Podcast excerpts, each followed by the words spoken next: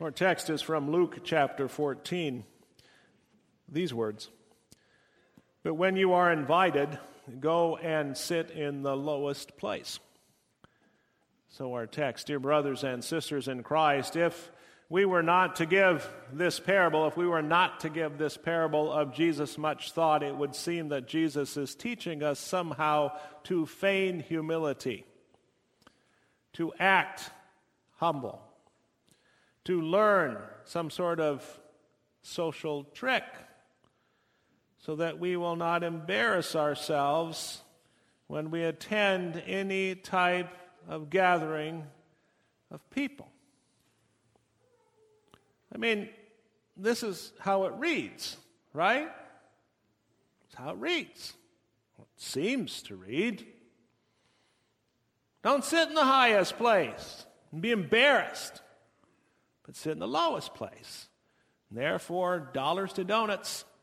He'll be lifted up, praised, honored by all.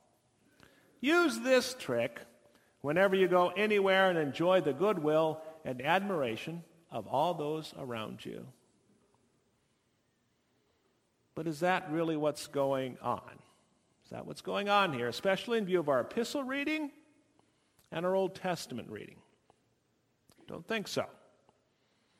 Don't think so. It's more along these lines. Whenever you go somewhere, don't assume you're the smartest. Don't assume you're the best. Don't assume you're the most knowledgeable. Don't assume you're the richest. Don't assume you're the most clever. Don't assume you're the best educated. Don't assume you're the best looking. Don't assume you're the funniest person in the room. Why? Why? Why not make those assumptions? Well, you don't really know. You don't really know. You don't really know anything about the others who are there. And that being the case, why do you assume that you, you're the smartest? You're the best. You're the most knowledgeable. You're the richest, the most clever, the best educated, the best looking, the funniest person in the room, worthy to be honored by all. Why do you do that? Why do we do that? Why do we do it? It's a problem, isn't it? A challenge. And that is how we are to view ourselves over against all those around us. What? What? You don't think so? Well, how about the times? How about the times that we have been angered or dismayed or frustrated because we have met someone who actually is the smartest, is the best, most knowledgeable, the richest, most clever, best educated, best looking, funniest person in the room? What happens then? What happens then is that we can become resentful, thinking somehow that they should not be that. I told a story once about a student at our St. Louis seminary who, on the first day of campus, ran into an old guy walking down the walk there, and so introduced himself, shaking his hand, telling him his first name. And the old guy introduced himself and said, Hi, I'm Karl. Well, they talked for a while, parted company, and a few days later, in the opening assembly, that student spotted Karl once again. He spotted Karl up on the stage. He spotted Karl behind the podium. Karl, Dr. Karl Barth, the president, the president of Concordia Seminary at the time. Not the Karl Barth, a different Karl Barth. Now, the student liked to tell that story because it demonstrated the down to earth nature of that president. But it also, in my mind, illustrated the egalitarian thinking of that student who would have been offended, who would have been offended if Karl had identified himself as being the president of the institution, even though he could have, because, well, he, he was. You see, there is also within us a propensity to immediately assume when we meet the smartest, the best, the most knowledgeable, the richest, the most clever, the best educated, the best looking, the funniest person in the room. Yes, within us is a propensity to think of such a person as arrogant. And sure, sometimes they are. But oftentimes we can simply be bowled over by the skills, talents, and abilities of others and so go on the attack. They're not better than I am, they're arrogant. No, they're not arrogant. They're better. They simply are. One of my classmates in Germany, for example, spoke six languages. Six languages fluently. He's 23. So, backtracking here, we could say when we find ourselves among a group of people, we simply should not assume some sort of position of superiority. We are, in fact, in Christ to be humble. But why? Why humble? Why are we to be humble? Well, the overarching reason for our humility as Christians is the, acknowledgement, is the acknowledgement that we have nothing. We have absolutely nothing that we have not received, that we have not received from our Father in heaven. Absolutely nothing.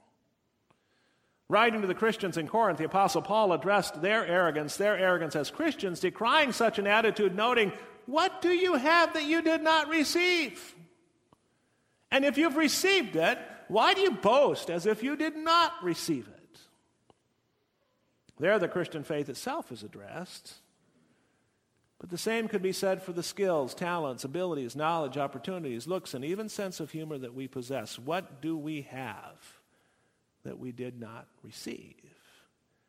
And if we've received it, why do we boast as if we did not receive it? So we repent, don't we? Let's repent for our arrogance, for our arrogance which would cause us to lord ourselves over our neighbor, but also, but also pit ourselves over against God. Our lives, each of our lives, becoming a Tower of Babel of sorts, erected to somehow make our own names and accomplishments, our thoughts and creations to be remembered forever and ever and ever. No. No, God is, well, God. If that's our problem, that God is God, that God is our creator, and we bristle at that, assuming that since God is God and knows everything and can do everything and is in fact the smartest, best, richest, most wonderful. Our problem is that God is God. Well, that just demonstrates our own arrogance, doesn't it? So, what can we do? How is it that we can live as we read in the prophet Micah? How is it that we can walk humbly with our God? Well, the answer the answer is in the humility of God himself. The solution is in the humbleness of God. The key is in the fact that in order for us to walk humbly with our God, God Himself walked humbly with us. So, the familiar words of Philippians 2 have this mind among yourselves, which is yours in Christ Jesus, who, though he was in the form of God, did not count equality with God a thing to be grasped, but emptied himself by taking the form of a servant, being born in the likeness of men, and being found in human form, he humbled himself by becoming obedient to the point of death, even death on a cross. Now, God, God did this. The Son of God did this. Christ humbled himself so that in his suffering and death, he could offer himself as a sacrifice for our sins, our sins of arrogance. And he could offer himself to his Father in heaven, our Father in heaven, so, believing in Him, our arrogance could be forgiven. And what is more, the Spirit of Christ could be sent to us to give us the mind of Christ. The mind of Christ, the humble mind of Christ that says, Everything you have, you have received.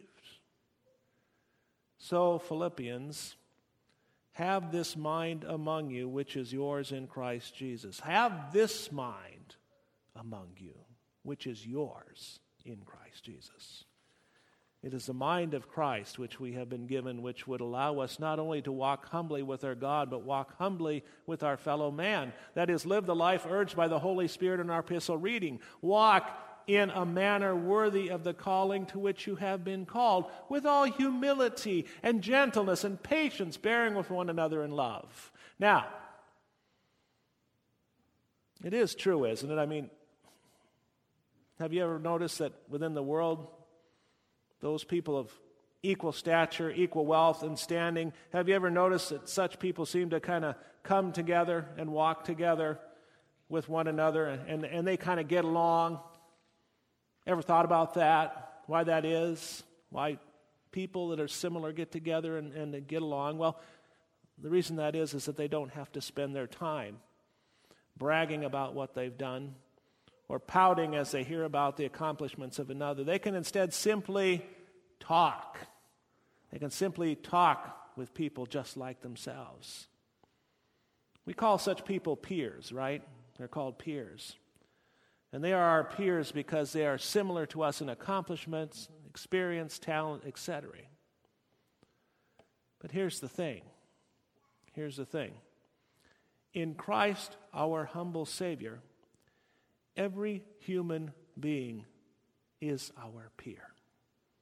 Every human being is our peer.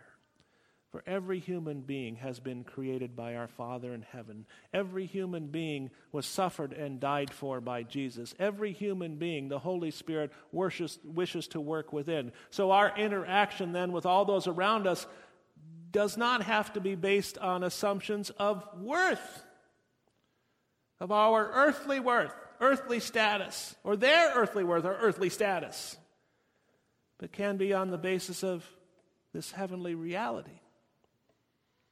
Returning to our text, then, the issue again is not how we might act humbly in order to enjoy glory, but to be truly humble, living daily with the mind of our humble Lord and Savior Jesus Christ. Amen. Now may the peace which passes all understanding keep our hearts and minds in Christ Jesus unto life everlasting. Amen. We rise and confess our Christian faith in the words of the Apostles' Creed.